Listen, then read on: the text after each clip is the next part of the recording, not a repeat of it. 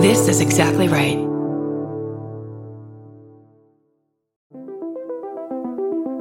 Hi, I'm Erin Welsh. And I'm Erin Allmann Updyke, and we're the hosts of This Podcast Will Kill You on Exactly Right. We're back with our seventh season, which is bigger and better than ever. Because guess what? We're now a weekly show. This season, we're tackling everything from long COVID to norovirus, from the supplement industry to IVF, and so, so much more. New episodes drop every single Tuesday. Follow This Podcast Will Kill You wherever you get your podcasts. Curdy, I think I'm going to start this one off if you don't mind. Are you kidding me? Are you kidding me? It's like a vacation for me. Yeah, you get to just love it. inhale. You get to inhale and say bananas. It's going to be great. Here we go. Taiwanese man marries woman four times, divorces her three times just to enjoy 32 days of paid vacation.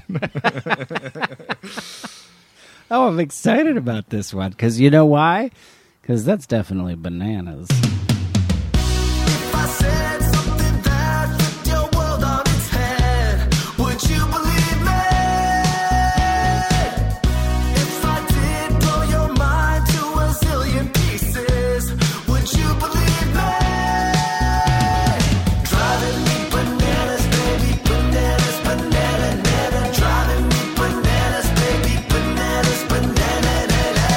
Ladies and gentlemen, welcome to Bananas. Uh, I am your host, Curdy B. I am the other one, Scotty Landes, and boy, we are excited. Spring has sprung. I'm drinking way more water. I'm following in your footsteps now. Um, it's just Too much water. I'm drinking too much water. Some might argue, but uh, yeah, things are good. How you feeling? You feeling good?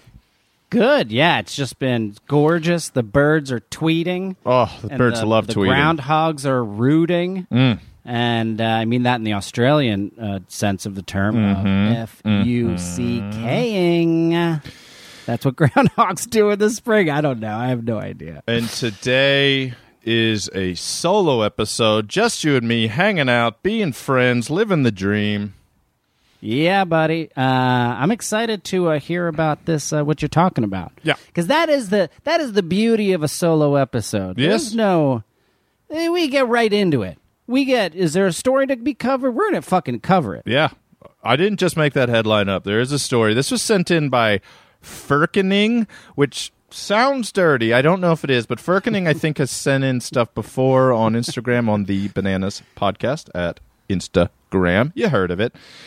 I'll give you that title again. Uh, oh, and it's from uh, a website that I will find, and they oh, it's on todayonline.com, but it, I saw it a bunch of places. Um, no writer, so worst in the business. Um, Taiwanese man marries a woman four times, the same woman, uh, divorces her three times just to enjoy 32 days of paid vacation. This is from Kuala Lumpur. Never been there. Would love to visit. A Taiwanese man has taken the extreme measure of marrying his wife four times while divorcing her three times just to enjoy a total of 30, 32 days of marriage leave.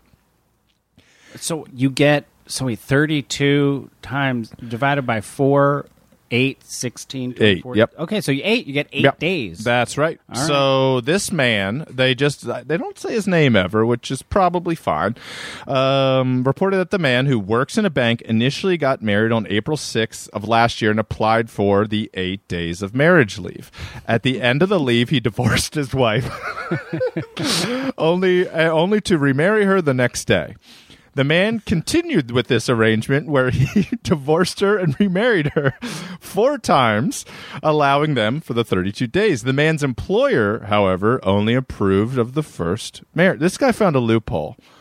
We love criminals who find loopholes where nobody Oh, gets yeah. hurt. So the man, the groom, the four time groom, three time divorcee, uh, was so unhappy that only the first marriage leave was approved that he filed a complaint against his employer for not abiding Taiwan's labor laws. Under Article 2 of Taiwan's regulations of leave taking for workers. Not wordy at all. I hope that was lost in translation. Under Article 2 of Taiwan's regulations of leave taking for workers. Uh, that must be lost in translation. Yeah, it's gotta Um, be. Quote A worker shall be entitled to eight days of wedding leave with pay. So this guy was milking the Oh, system. pay. Yeah, he got Oh, that's paid. nice. So the Labor Bureau investigated and found the bank had indeed violated the rule and fined the bank No. 20,000 Taiwanese dollars, which is about 940 American dollars. they sided with this guy. This is so good. Uh, the bank submitted an appeal and pointed out the man was manipulating the system as he married the same woman in succession. And despite agreeing with what the man did was unethical, the Taipei Labor Bureau upheld his previous ruling and maintained the fine. He got away with it. Love it. I love it. I love that a court is just like, yes, we understand he was manipulating the system, but these words we have to abide by. It says every marriage, and so here it is. Yeah. I love that. I Yeah. love it. Me too. It works. Finally, bureaucracy works for the little guy. Me too. Years ago, I'll have to dig this up, but there was a, a law that didn't get through in the German Senate, Parliament, whatever their Congress type of thing is called. Uh, that, uh, uh, whatever they're, we're going to say a um, member of Parliament, even though that's probably a German, Great. a German love it. co- statesperson. Um, introduced that you should only that marriages should only last seven years, and at that seven year mark, Wait, both parties must mutually agree to go another seven years or amicably walk away with uh, legally walk away. Well, time out. Time out. Yes. You do realize that this this was my theory that I put on This American Life. No, I did. Well, she might have ripped you off. It, uh, but yeah, Wait, what? Really? Because this is like a whole conversation. If anyone goes and listens to well, the episode "What I Did for Love" on This American Life, it's aired Please a bunch do. of times about my Rumspringa, about my Uh-huh. Rumspringa, I remember it where I well. took. I took him. We essentially, I was dating a woman for 13 years, and then we Mm-hmm. decided to sleep with other people to find out if we were going to get married or not. We did a whole thing. I did a whole thing on This American Yeah. Life, and at the end, Ira asked me, he's like, "Well, would you get married now?" And I said this, I this exact idea. I said, I think people should be married for seven years, and then at the end of seven years, they should be able to like, uh, kind of reevaluate, and they have to decide Yes. to continue to be married. I agree. I also, and Mamrie Hart and I were talking about this uh, a couple months back, zooming, boozing, having a good time.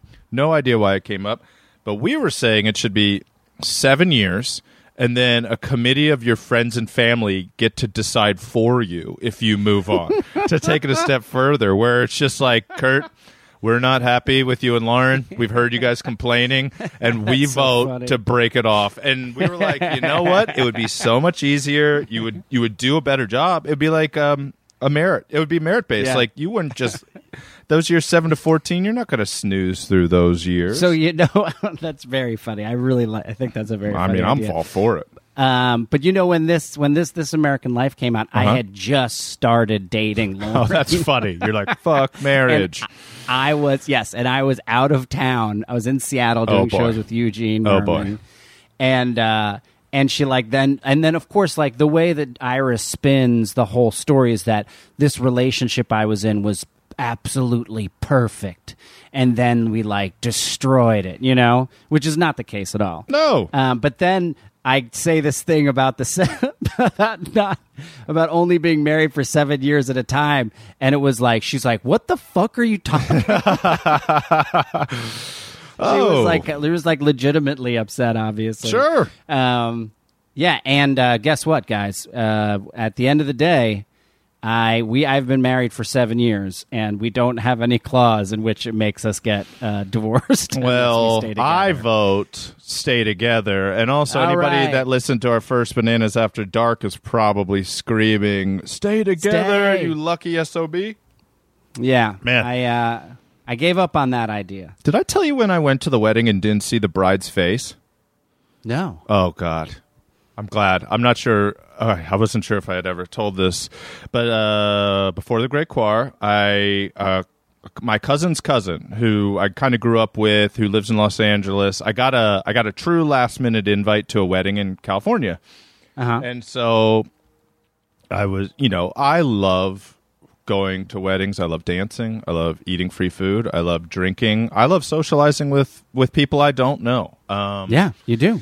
I really do. So I went to this wedding. I'd never met uh, his wife, and I won't name names, but I think they listen to the podcast. So hey, guys. Um, and so I go over to Brentwood and go to a very very nice wedding at the Brentwood Country Club, and the seating around. Um, not the the huppah, I think actually at a huppah, um, was curved. It was a crescent. It was a semicircle. So I mm-hmm. grabbed a seat and I'm sitting there with my date and we're looking and they enter and everybody rises. And because of the way the positioning was, I didn't see the bride's face. Never had met this woman. So then they get married, and her back's to me the entire ceremony, and I'm looking at my cousin's cousin, my good my good buddy, and then they get married and they go in, and so we all go to the reception, and I'm I'm seeing some of my family and introducing, and we're having fun, and then the wedding dais uh, faced the dance floor, and I was at one of those tables that was like the Misfit Toys table, where they're like, just shove them in the rear, and so I'm just looking at the back of their heads. then, so all the speeches happen. I'm having a few. I'm eating. We're having a great old time. And then they do the, the dance where they lift the bride and groom up on chairs. And my uncle kind of pushes me. He's like, "Go help! You're young." And so I run out there and I grab my cousin's cousin's chair. And so I don't see. So the wife's chair is just in front. So I just see the back of her head and her dress going up. And so the whole thing goes, and I don't notice this in real time. I notice this afterwards. So after the reception, there's a karaoke party. It was really fun. But everybody's saying, "Hey, and family, you know, you you got married. Bride and groom on their wedding day are the most stressed out, busy, like Yeah. uh, shaking hands with the world type of people." On the drive home or on the Uber home, I turned to my date and I go, "Did you see the bride?" And she goes, "Yeah." I was like, "You saw her face?" And she goes, "No." I go, "Me neither. I have no idea what this person looks like. I went to a four-hour party and have no idea who one of the people throwing it was. So I had to go on Facebook later and go, oh." Still haven't met in real life, but very lovely person, and I look forward to seeing her face when they renew their vows. Maybe it was crazy to me, but um, Oh man. also delete So, your Facebook. Do you do you remember? I don't know if you remember from Yes. my wedding. Do you remember Baby Bird whiskey in the mouth? Yes. I mean, I'm sure I was part of the uh, origin got- of it. I think it was. I think Chris Hoslet named it. Yes. he was one of my. He was in the wedding party. Yes. and uh, we were drinking whiskey before we, I got married, and I think we were talking about if I like baby birded whiskey into someone's mouth. Yeah. and then I think I did. I'm I sure you did. Yeah, I think I, I baby birded. Meaning, when I say baby birded, I mean I drank a shot of whiskey, and then they opened their mouth, and I spit the whiskey into their mouth. Yes. Uh, and then we started calling this baby bird whiskey in the mouth. And then at the reception, uh, we were, I baby birded so many people. Like it is now unfathomable to Yes. me now that we're in a global pandemic. Yes. It is unfathomable that I was going around with a bottle of whiskey. Yes. At a bar, I. I baby birded Kumail Nanjiani. Absolutely. I baby birded And look how you. strong Kumail is now. Kumail's ripped. I'm drinking water. I think you I think you're the fountain of youth. You're the human whiskey fountain of youth. But you're also six four, so you're really Yeah. good at uh, you're a really good adult bird. You're a good papa Yeah. bird. I remember But it is unbelievable. Yeah, baby bird, whiskey, in, the, mouth. baby bird, whiskey. We were chanting it on the bus. We were chanting at the hotel. I'm just you spitting whiskey. I mean, it's alcohol. It's got to kill some germs. I mean, like it's so it does kill some germs, but still, like un unbelievable now, un, like unth- unthinkable to Yes. do in the in the. Yeah, I'm not even Anyway. going to a salad bar anymore. But that was so funny. I totally remember that. And we are naming this episode, Katie, Baby, Bird, Whiskey in the Mouth. Whiskey in the mouth. Thank Hit you. us, buddy boy. So this is this is kind of perfect. It matches kind of up with your story, and I love that we have it. I love we have them right next to each other. This was fun. sent in by Andrew Decker on Instagram. Thanks, Andrew. This is from the Independent UK, Okay. written by uh, No Name. No name. Here it is. This is an amazing title. Five hitmen jailed after each hired the other to carry out murder that was never committed. Oh, right. boy. It's great. Six people have been jailed after they each hired another hitman to carry out a murder that was never committed. Yes. Um, I want to apologize up front for fucking up all of these names. Uh, Tan Yu Hui, a real estate developer, hired a hitman to kill a business rival. Great. For uh, 220,000 pounds. I'm going to say everything in pounds, even though it's in yuan That's close. uh, or yen. Uh, a court in uh, in China heard. However, the hitman then subcontracted the work to another hitman, Okay. who passed it on to another hitman, Yes. who apparently gave it to another hitman, Love that. who employed another hitman, Yes. and who in turn engaged yet another hitman. Somebody's been watching The Dark Knight open so many times. Ah. Spoilers. the Joker did the same thing. But instead of carrying out the hit, the final hitman met the ultimate intended victim, known Yes. by his last name Way, and offered to help him fake his death. So all six men were Oh. convicted of intentional homicide and given prison sentences of up to five years. I don't know why the last guy was, but here's how it went down. Scotty. Yes. All Tell right? me. Events began in 2013 when Mr. Wei filed a civil lawsuit against Tan's company. Okie dokie. Uh, concerned he could lose his money, Tan hired a contract killer. Great. Uh, What a- Gangguan. What a normal decision to make. What a Right? great thing. Yeah, let's just kill somebody. Like, that's not the worst thing you can do in the world. so crazy. Gosh. So, concerned he could lose money, Tan hired a contract killer, Jigan Huan, to kill Mr. Wei for 220,000 pounds. Okay? Uh, Xi then contracted another assassin, Mo Tangxiang, to carry out the hit, offering him 110,000 p- pounds uh, up front, then another uh, something in completion. A little back end. He's getting residuals. Uh, Yeah, I get it. Exactly. Sub Mo subcontracted the work to Yang Kang Sheng, who agreed to a fee of thirty thousand. Oh boy! Oh boy! He's Uh, going. if the twenty thousand dollar guy can't get it done, what are you doing? Yang Kang Sheng then offered Yang Guang Sheng, another hitman, twenty two thousand Mm-hmm. Oh, boy. dollars to kill Mister Lee. Okay. Uh, Huan Gang Sheng approached a fifth hitman, Ling Xianxei, and offered him eleven thousand pounds to Yes. murder Mister Wei. yes. But Ling met with Mr. Wei in a coffee shop and offered to help him fake his death. Mr. Wei, Mr. Wei agreed and posed with his hands bound so Ling could claim the fee and allow his target to report the attempted murder to Yes. the police. Tan was sentenced to five years in prison, while the hitmen were given sentences between two and four years. I love it that if you if you're paying a guy only eleven thousand pounds to kill somebody else, they're just gonna fake it. Yeah, as they should. This feels like a Yeah. Coen brother movie starring Mark. Wahlberg. Uh, it's oh my gosh, it's so perfect. it's that's so insane. So, uh, I mean, also like Perfect Crimes. d- The more people you're telling about this and paying, this guy is awful at committing crimes. I mean, I'm so glad nobody actually got hurt out of this Exactly, thing. But yeah. my goodness, maybe if number one doesn't work out, you've maybe that's a sign. Sometimes you get one sign in this world to walk away and. Instead of just Well, the- paying people less and less and less and less, No, the original guy, the original guy thought the the first hitman was going to do it. Right. So he was the the the first hired hitman was cutting his fee in half to have somebody else do the crime, and then the Right. second guy they- did it for the they third were guy. all cutting it in half. Yes. they were all cutting it in half and offering. It's amazing. It's amazing. I mean, Also, maybe proving that like hitmen just don't want to kill people. yeah, I think that's probably pretty good. It's a good title for a memoir. The hitman who didn't want to kill people. My life on the run. That's wild.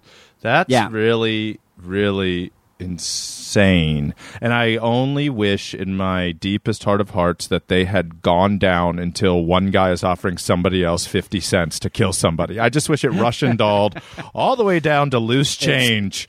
it's turtles all the way down. uh, all right, give me another one, Scotty. Give, can- tease me one. Oh. Let's uh, and let's take a break. I would love to tease you one. What's a fun one? This one's a fun one.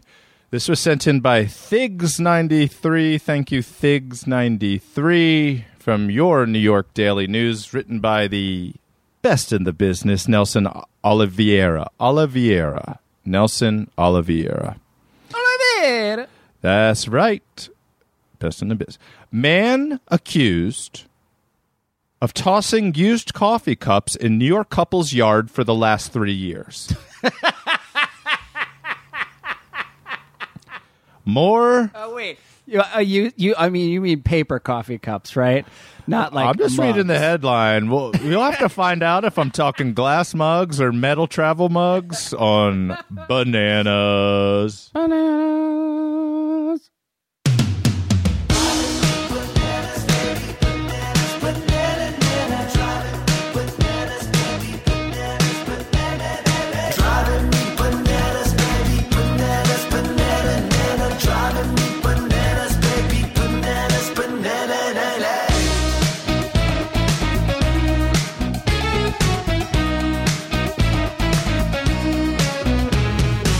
Ladies and gentlemen, we're back on bananas. Little information. Give it to us. Two things. Okay. Two things, Scotty. Yes, sir. We all know that I'm going to be in Portland, Helium Comedy Club, May 13th, 14th, and 15th. Please get tickets. You can go to the Instagram. There's a link tree uh, on the profile. Amazing. Tickets there. But now, Okay. also, I will be in Philadelphia. At the Helium in Philadelphia, June 17th, 18th, and 19th. Again, both of these shows, Helium does a really great job. Yeah, They're they all rock. at a third capacity. Uh, everything's super socially distanced. It's, it seems very safe. I know a lot of people who've done shows there. Come on out. Yes. June. It's June 17th and 18th and 19th in Philly. Come on, the city of brotherly love. Yes. Do it. Eat a cheesesteak at Steve's Prince of Steaks. I like Oh, okay. that one the most. Um, that's very exciting. I'm glad you're getting back out there and shaking your tail feathers a little bit. Trying, trying, getting ready for this, uh, getting ready to record this special. Oh, yeah? Is that what you're doing? You're building an hour?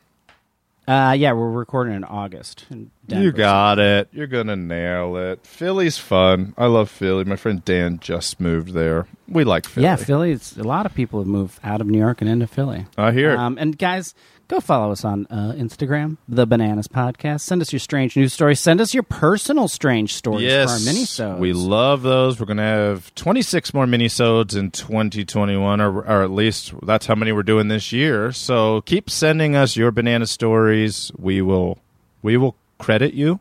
We'll Mm-hmm. praise you and raise you up on high. We'll exalt you. give Um, me this mug. This give me this fucking mug story. Do want to say one thing before we get to that because we got a very Yeah. good compliment from Angelina. Ooh. Angelina. Angelina, aka Angie, called the Bananas phone 213-214-7974. Thanks everybody for calling. And she gave us a great compliment, Kurt. She was getting a root canal. Not fun. No. Have you ever had a Oh, root canal? No. Me neither. Thank God. yeah, they sound like a real pain in the face. Now that I've said no, I'm probably going to get one tomorrow. Me too. Uh, while getting a root canal, she was uh, allowed to listen to whatever she wanted on headphones. So, what did she listen to? She listened to Bananas After Dark with Laurel Bristow, our homegirl, Yes. on her headphones. And while she's getting a root canal, she was laughing so much the oral surgeon leaned down and had to ask her, "quote Maybe listening to something a little bit more mild." Uh, she was laughing too much, where she was screwing up the root canal. So, Angelina, that is such a. Gr- we hope your That's teeth are healing well and your mouth doesn't hurt anymore. And you know, it's just a good advice out there. If you're getting your if you're getting something crazy done to your body and you're in a lot of pain, listen to bananas and possibly botch your own surgery. Okay, man accused of tossing used coffee cups in New York couple's front yard for three years. I was actually stunned that this wasn't in Queens or Brooklyn. It's not. It's not. It was in Manhattan. Here it comes. Coming in hot. It was in Buffalo, I think. Uh, it took almost three years. Three years. But an upstate New York couple has finally learned the identity of the man who has been tossing used coffee cups in their front yard every day. The serial trash tosser who was caught in the act this month is a former colleague and, quote, nemesis, end quote, of one of the homeowners.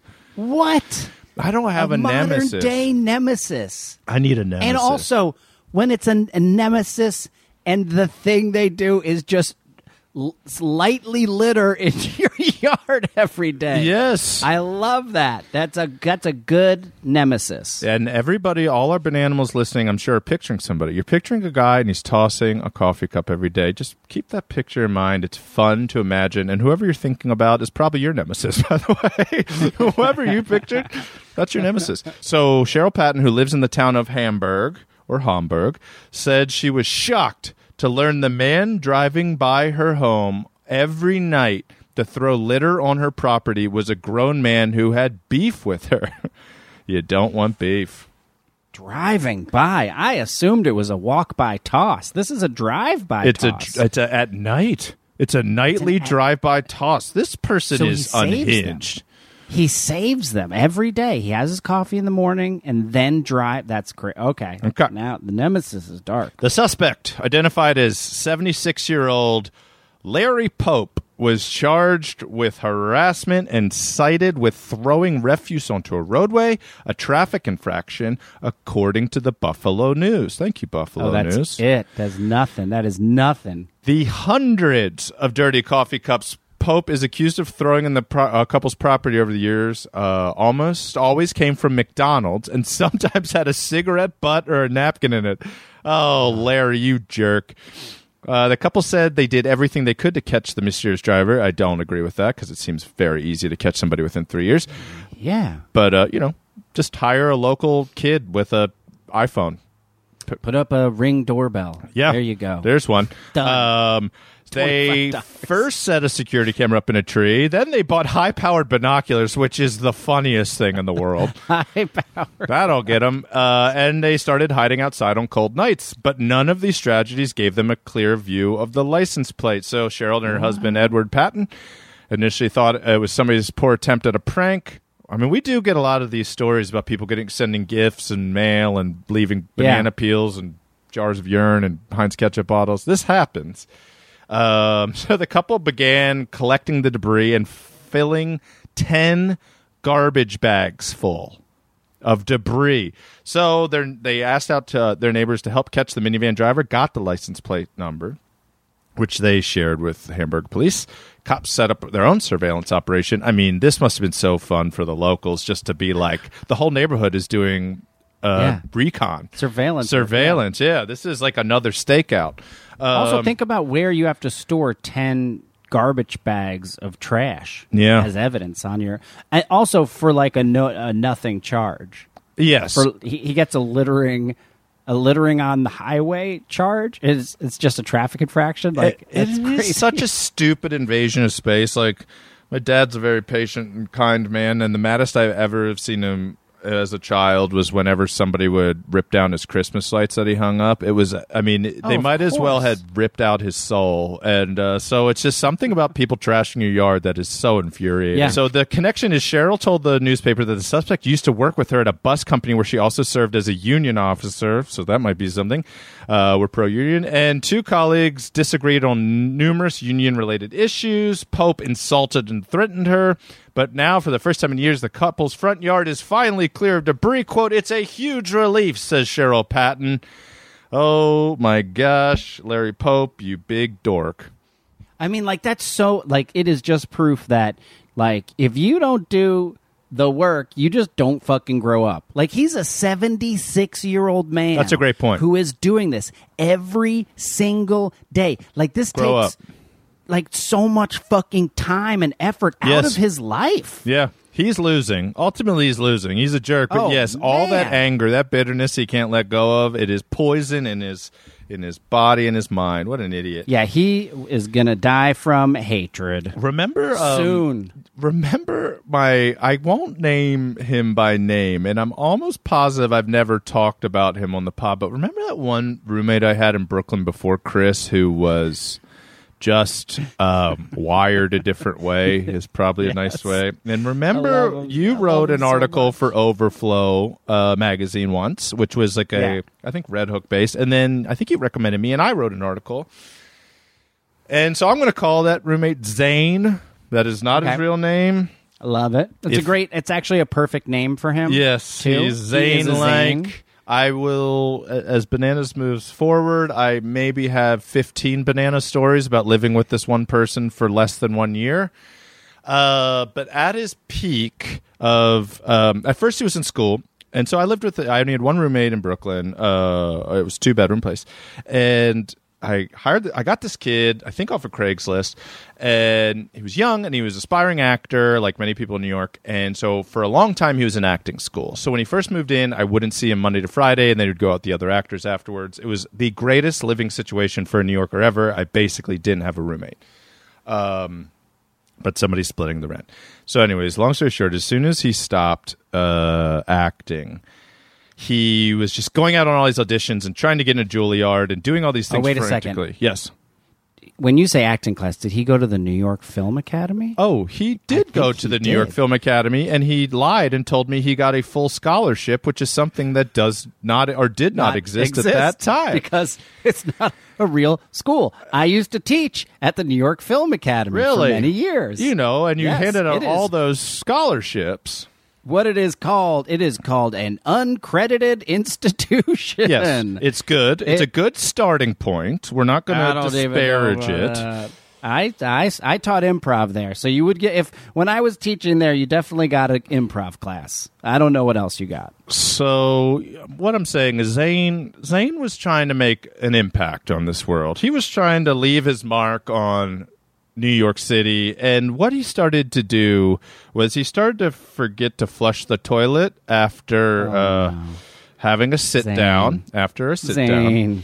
So he's so the first one the first one I think I think he would I think he would do his uh, bathroom business and then take a shower afterwards which is debatable online all the time which which route to go there. So the first one number 1 and number 2 I considered warning shots of a busy mind and a and a young person trying to make it.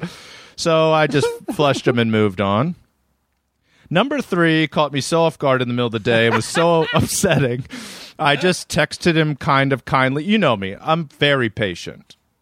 I'm incredibly patient with people, especially, but I, I can sit and watch the paint dry. So I texted him kindly, Hey, could you try and flush more? He responded with, but even the most patient person can have a trigger, and he responded with, I did. No. So th- at this point, he's my mortal enemy. At this point, anything he could get struck by lightning, and I'd be like, "That's interesting. Why- I'll move his stuff out if instantly." You flushed the toilet. yeah, try and Why flush would anyone more. ever text you saying flush the toilet? Yes. There's no. It's not a thing that would ever need to be brought up. No. So then I was wait. I was a waiter at the time. So number four, I recall um, just going to work. I had to pee, and I was like, "Well, I guess I'll just pee at work." So I ride the F train and go to Two Boots and start working. Then number five was a doozy uh, that I left unflushed, uh, and I taped a sign. Uh, I printed on my computer uh, in giant, like forty-two inch or forty-two size font. Thanks again, pal, and taped it to the toilet and left it, and then went and slept at my then girlfriend's house. So he had to deal with that one on his own way. Um, the next one, number six, I typed another sign. Number six, sit down. That was, I mean, at some point you take it personally. Um, He swore it Oh wasn't. yeah. So number six, I was in my room listening to music, reading, and I left it for him, and I heard his footsteps coming down the hall, his bag dropping on the floor. I hear the bathroom door swing open, and then I hear the hushed, like terrified horror movie voice just go- of him going, "Oh no!" like he saw what he did, and he and then I, he stood outside my door. I could see his feet under the gap under my door, and I, I could tell he wanted to apologize or knock. And then he just goes into his room, doesn't apologize. So it just goes so insane. So it got to 10. I'll, I'll jump to the end. It got to number 10. And I finally had to make my stand. I was dating somebody who thought it was the grossest thing in the world. And honestly, it was very gross. And so, number 10, I took a photo of it and I printed it. And then I t- went into his room and took one of his headshots, and I taped them next to each other on the toilet tank. And then I wrote in Sharpie, handwritten, uh, Zane, if you don't flush your shit ever again, I will email everyone I know, put it on Facebook, MySpace, dates it a little bit, uh, and say his full name never flushes his toilet. And this, it worked. It worked. The social media shame of it all. He apologized to me. He begged me not to post it on social media, and it never ever happened again. But it was a saga. It was a two month. It's aged me. Any gray hairs I have are from Zane just leaving me time bombs. But that oh no, that oh no, it was like he walked in on an an alien autopsy. It was like, what have I found? it just seems to be like I can't even begin to imagine how it happens once. Do you know what I mean? Like it's such an Mortifying. ingrained it's such an ingrained experience of like it's just muscle memory. Do you know what I mean? It's muscle memory. You're finished uh, you flush. It's many you know? things. It's common courtesy, some might say too. if I left like a dirty dish at somebody's house and they mentioned it, I would like buy them new flatware. I'd be like, "I'm so sorry." Um, But uh, this is a, this is I don't want to I don't want to talk too much about this. no, but Connor, sit this down. is very funny. From Yeah. early on in my relationship with Lauren, um, I lived in a studio apartment in Brooklyn, very small place. There was a bathroom. yes. I had to use the bathroom. I used Absolutely. the bathroom, and then I lit a match, uh, which I always found to be a great a great solution to any lingering uh, problems Classic. lit a even. match, came out, and I will never forget this. She's sitting at, at like my table, Mm-hmm. and she just goes, "Hmm, what are you cooking?" and then I was just like, uh, "I just took a shit and lit a match. Is that what you're smelling?" Ooh. and then she just started laughing Yes. so hard. That's you knew she was the one. Somebody's cooking. That's Oh. what she said. Kurt's been cooking. That's so Kurt's good. been cooking. Um. Okay, here we go. You ready? Into the cleaner realm in life. But Zane, I hope you're alive and out there and learned your lesson well, my good friend. Uh, this was sent in. Never uh, contact me ever again. Yes, sorry, Cardi B. My fault. this was sent in by Alex uh, on Instagram. A Mussing is her. Thank you, handle. Emma Singh. Uh, this is from Art World by uh, the BIB Sarah Cascone. Ooh, sign me up, Sarah. A couple accidentally defaced a five hundred thousand dollar painting in Seoul. Uh, after mistaking it for a participatory artwork. Oh boy. So Oh, uh, I boy. won't read the whole thing, but basically what it was was, and you, uh, we'll show, we'll post the art. I can't. I Yeah. so this is the the, the the the artist is an American artist. Uh, his name is JonOne, um, and he did this piece in Seoul. Uh, supposed to be worth five hundred thousand dollars. It's this is uh, here it is. A couple visiting a street art exhibition in a mall in Seoul unknowingly vandalized an abstract painting by American artist JonOne. Said to be worth five hundred thousand dollars. Painting three large dark splotches across its surface. Wow. The couple was confused by the array of brushes and paint tubes scattered on the ground beneath the canvas. They were meant to reflect the creative process of the artist, but the unwitting pair mistook the display for an invitation to add their work. Yes. Uh, so they just thought, like, oh, this is like a thing. It's a community Here's thing. The deal. What this guy does is. It's like uh, it's essentially it's very Jackson Pollocky, Okay. but even like more disorganized than Jackson Pollock. It's Okay. essentially every color in the rainbow, Very cool. just thrown on a wall. Yes. It's just a mess. Wow. Okay. And then they have a picture of the before and they have a picture of the after vandalization. Could you even tell? I, can, I cannot tell. No. I cannot tell at all where they supposedly did something. Yeah. Because it's just a bunch of. It would make sense. I totally understand this couple. They came up and they found just what looked like random smears of every color in the rainbow. yeah, of course. And with a bunch of paint underneath, of course, it looks like just a bunch of random strangers did this. That sounds so on- fun. It's so fun. Uh, I, I'm on their side.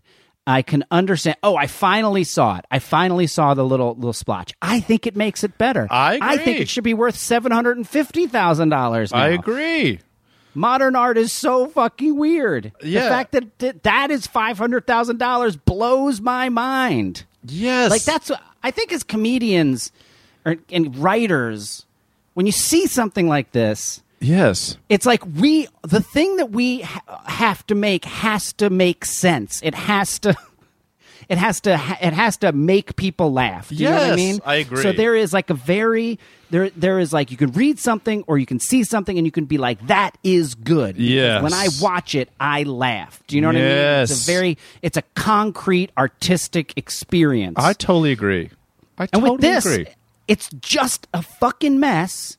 And then this couple added more of a mess to it. Fucking great. Good. Yes. I love it. Yes. I love it. The fact that this guy got $500,000 for this, I am sure he's an incredibly talented man. Sure, he John is. one. But who cares? But I am all, I'm fired up. if you I'm walk away from a giant, if you leave a giant painting outside and open cans of With paint, paint! yes, with paint In on the floor, you better believe I'm painting that thing. I'm drawing all kinds of crazy stuff. I'm playing Hell yeah. Mash. I'm doing a whole Mash. I'm doing Mash. And look, and, and now that I've yelled about it, looking at it, it is very pretty. I do kind of like it. it's growing on me. I've been look. I've been yelling about it and looking at it, and I st- I kind of do like it. I'm not spending five hundred thousand dollars on it. No, Uh, me neither. I was at the, the- uh, the Whitney Biennial once, which is like Mm-hmm. uh, big. It was so fun. My friend Rachel used to get me in there all the time, and I went into this one room. Oh, and that's like a, just a giant gallery museum. It's a giant museum that does, I guess, a yearly or whatever biennial every two years. I guess that means every two years. Who knows anymore? Um, they do a big art it means exhibit twice a year. Maybe it means twice a year. Who knows? Maybe it's only bisexual artists. That would have been preferable, honestly. Bisexual millennials. Yes. I mean, if you're a millennial, uh, might as well become an artist. They would do these things, and sometimes the art was so astounding it would blow your mind, and I still think of some of the art forever. Other times you see modern art, and it is the most confusing thing you've ever seen in your life. I took our friend Anthony Bat- uh, Batista once. I think Anthony listens to the pod, and I walk in this one room. It's a white gallery space. There's a chain attached to a long branch that all the uh, I almost said feathers. All the feathers have been taken off the branch. All the leaves have been taken off the branch, and it was painted completely red, and it hung by a chain, and then kind of rotated, sort of as Uh-huh. people moved in and out. That was it. That was the whole room, huge space, the equivalent of a ten thousand dollar size. Uh, per month Manhattan apartment. Instead, we have a giant red log on a chain, just kind of turning slowly. And I'm looking at it thinking, this is bullshit. And then all these art world snobs are looking at it and beholding it and pointing at it and critiquing it and, and just whispering, hushed. They're astounded. And so I'm kind of like, just looking down at the ground like well i um, obviously am not an artist i don't understand this and then i just hear a voice go how is this art. And i look up and it's anthony. And he hadn't even entered the room. He said it from another from the hallway and then walks in the room smiling and laughing at me. And it's like all clutching the pearls of the art world. But yeah just how he said what any normal person was thinking. And from that day forward i hear anthony's voice going how is this art? Whenever anybody goes oh look at this. And in my head i go how is this art we've all been there we've all been there I love it, and also just uh, you know, I I, I realize too that my my screed against modern art is is. Uh, you know, I recognize that like people like Jackson Pollock, especially when he did what he did, Yeah, it beautiful. was revolutionary. Yes. The doing it in 2021 on a on a wall, I don't think is that revolutionary anymore. Nope. Um, But what and do also, know? I love I love art. I love going to weird art ex, art, art exhibitions. I do. Yeah. And you know what? When I see something super stupid, uh, it does. It makes me chuckle. It makes me laugh. I enjoy it. I like it too. Uh, I like those it- public it's the pianos. commodification. When It's I the was money. in- it's the money. you like those you like a piano just in the middle of nowhere that they're just like play it if you know how to play I like that. I love those. What? There was one in Vancouver right down when I lived in Vancouver doing that one show. I was there for six weeks, and there was a piano right up the street, right outside of a bakery and a cafe, and kind of in the main drag. And uh, it was just a beautiful piano, and people would play it all day. Just random people would walk by and start playing. And Love that. Sometimes it was cute. It was little kids. Sometimes it was a cat, and the wor- Instagram got a million likes. And uh, sometimes it was somebody that sat there and just quietly played beautiful piano music, and it makes you realize that every little kid, even though they hate it, should probably take piano lessons. But it was beautiful. I love that. I love it. I, I remember my th- this reminded me of something. My uncle, Heard of him? he was uh, he's a strange. He's kind of a strange bird. I have two very strange bird uncles, and um, he was always like obsessed with like. Um, he, he he was obsessed with wealth. Do you know what I mean? He was obsessed Yeah. with the idea of wealth. He was obsessed Yes. with making people think he was wealthy at all oh, times. well, that's When- depressing. it it, wa- it kind of was depressing. Yeah. you know, like he really loved he loved casinos, you know, and he loved Oof. like Flash. And You don't like get that. rich So at he- casinos, Unc. You don't. You really don't. So he um he bought this. I'm assuming he bought it uh, in like South Beach in Miami. Oh boy. Um, it was a a a flamingo, a wooden carved wooden flamingo stuck stuck into a base of driftwood. Oh, classy as shit. And- Nothing screams and- wealth like driftwood. Yeah. Currency of the And he- future. and he bought two of them and um and he left them at my mom's house. And Yes. so eventually my mom was like i don't want these fucking things. Like you want to put one in your room or whatever? And i was like this is the dumbest thing i've ever seen. Yes i will Yes, I will. and so we had it in my room. We would always make fun of it. And then we were like art you know it was like it was like 20 or so uh, coming home from college and just getting really into like being an artist. You know what i mean? Like i was like You gotta you have would- think pieces in your home, Kurt. Yeah, we were like we were smoking cigarettes and just like painting. We like this. Maybe it's high school more, but like just painting on the walls Yeah. of my room. You Yes. know what I mean? Like Yes. really just being like we are bohemian. Yes. and we don't understand a fucking thing about the world. No. Um, and so we like altered this. Like we we taped a cigarette in its mouth. Well, okay. We painted it. We spray painted it. We gave it like a mohawk. yes. Uh, like there was like a like a pack of cigarettes coming out. Like put we made a pack of cigarettes for its like shirt quote unquote Okay. shirt pocket. I like this. and like painted all over it. And so then it was like this punk rock flamingo smoking a cigarette. Yes. And then I come to find out that it's worth ten thousand dollars. and my mom was like, no. "What did you do with that flamingo?" Jimmy's asking about it. I was like, "Oh, uh, uh." ten thousand dollars to you at that time would have been like one hundred thousand dollars. Yes. Yes. Oh. Uh, it- of- yeah. It would have. Yeah. Forever. I would have just been like, I have enough money for forever now. Oh God! I had a lacrosse coach in Maryland who once got drunk and told me that he bought Microsoft early, and at a, uh, he was at a bar in, in Reisterstown, Maryland. And this guy leans over, he goes, "You want a stock tip? Microsoft." So he bought I don't know a thousand dollars worth, and he had a young family, and he sold it for thirty six thousand. And I was like, "I hope you never like did the math." He goes, "Oh, I did the math." He goes, "I would have had nine million dollars." Uh, No. yeah, he just No. sold it. It started to dip a little bit in what in the '80s or whenever, and he was like, "Well, I, I made thirty five thousand dollars. This is a win." But he was like an early investor in Microsoft. Oh, boy, whatever Oh happened to the flamingo? God. I think I threw it out. Did you Um, gently repaint it pink? It was never pink. That Oh. was the craziest part about it.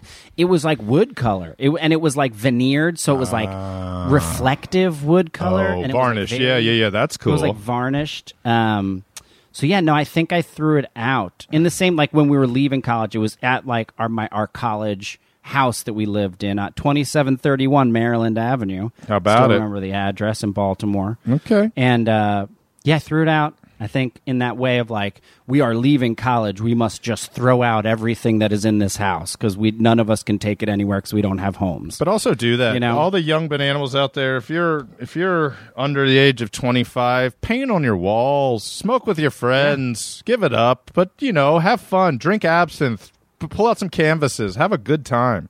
yeah, you're not going to do it later. You won't. you're gonna look at that later and be like, "This was a horrible idea. I'm going to bed. It's 10 p.m."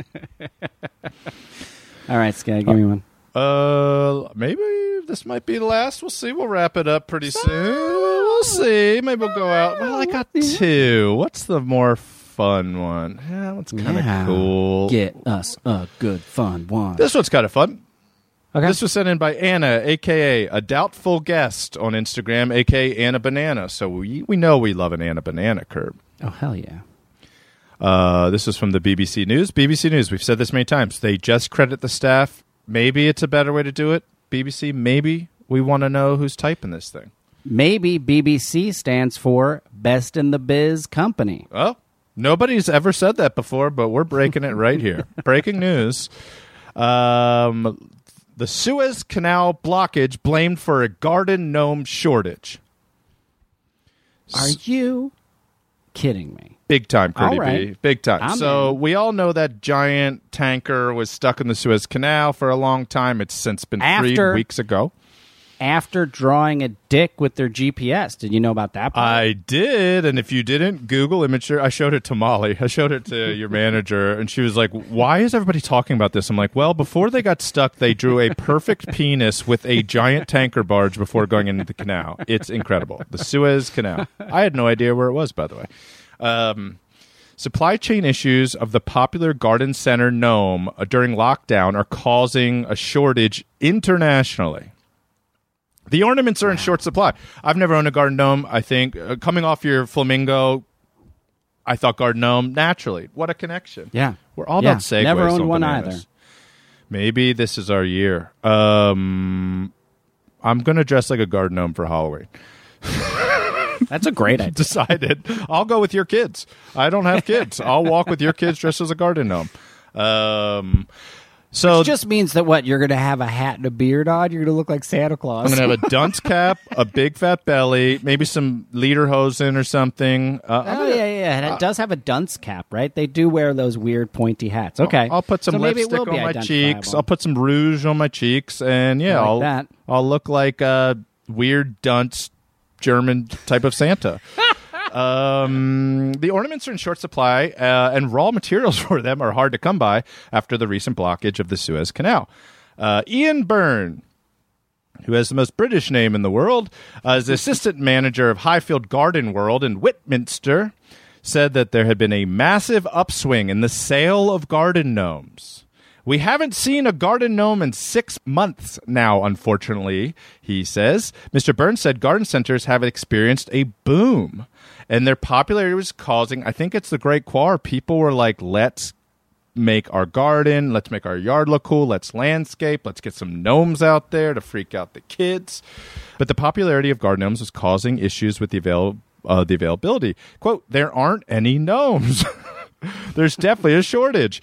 So garden gnome sales, our garden centers around the world and in England were up 97% from 2019. So Wow. clearly a correlation here. Yep. Every day has been like a bank holiday. Brag. Uh, that's that's good, but definitely causing some issues because it's not just English garden centers that are booming. It's all of Europe and around the world. It's causing issues with the supply chain.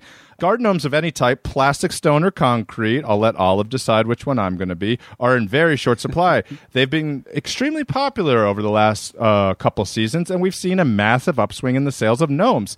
It's definitely a different clientele. Kurt, tell me what clientele is suddenly wanting garden gnomes? I don't know. I bet you it's millennials. Millennials, the artists of the sea. Um, with goods arriving from abroad, garden centers have been affected, and with the ship getting stuck in the canal, garden furniture, especially ornaments of which gnomes would be called, but that's the quote, by the way. I'm not just saying it that weird way, have been stuck in containers trying to come over here. He added that the other garden products have also been affected and that centers were doing everything possible to keep the supply chains moving.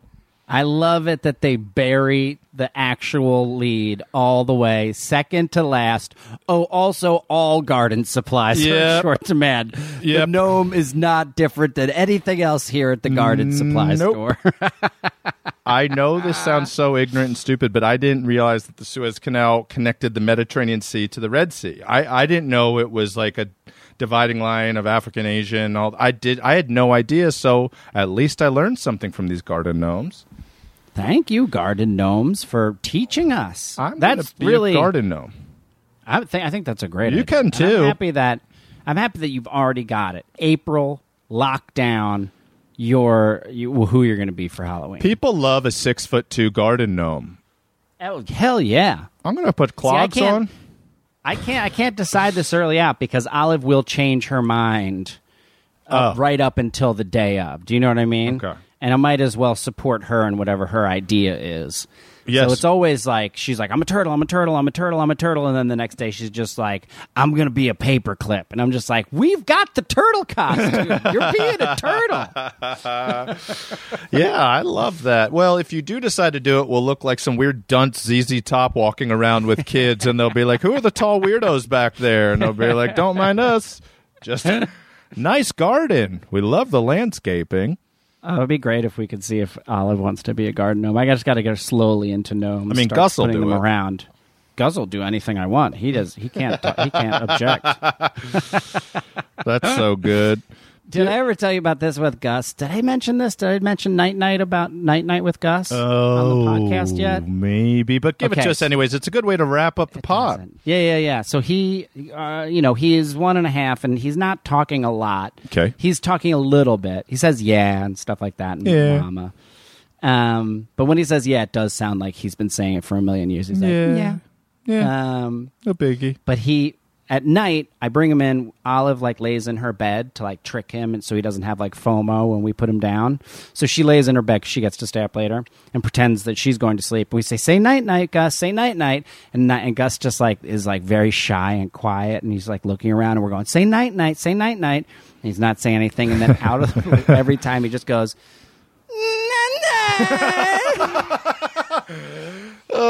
Oh my god! so loud and he never finishes it off but it's just like it's just a build up he's just like looking around and then it's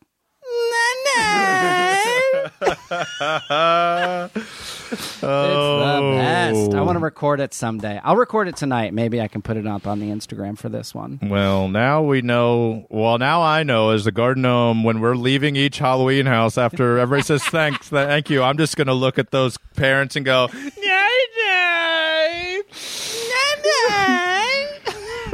guys thank you for listening to bananas we want to thank uh, of course all of our listeners for sending in stories Yep. i want to thank everybody at exactly right uh, thank our producer katie levine uh, thank you scotty Thank you, Curdy B. we did it again Bananas. bananas I like that one.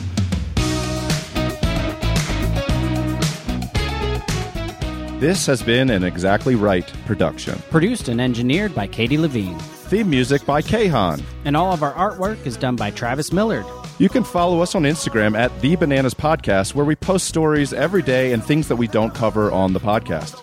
Listen subscribe and please leave us a review on apple podcast stitcher or wherever you get your podcast And if you're interested in advertising on bananas, please email us at thebananaspodcast at gmail.com. That's thebananaspodcast at gmail.com.